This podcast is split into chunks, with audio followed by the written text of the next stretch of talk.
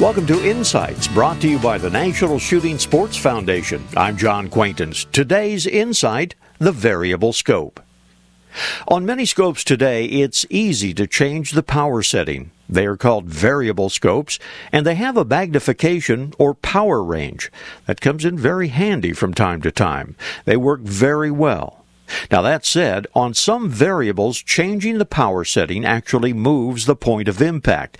That means a miss if the impact point moves too far. So let's put your variable scope to a test. You need a steady rest, a target, and enough ammunition to fire 3 shot groups at each power setting. Testing my 3x7 scope took, about 15 rounds. A scope test may reveal some unknown problems. Rounds may strike significantly higher or lower at any given setting. Knowing this information, though, makes the problem go away. There is another plus as well.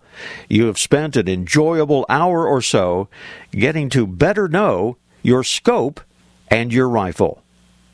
This reminder, visit the National Shooting Sports Foundation website at nssf.org.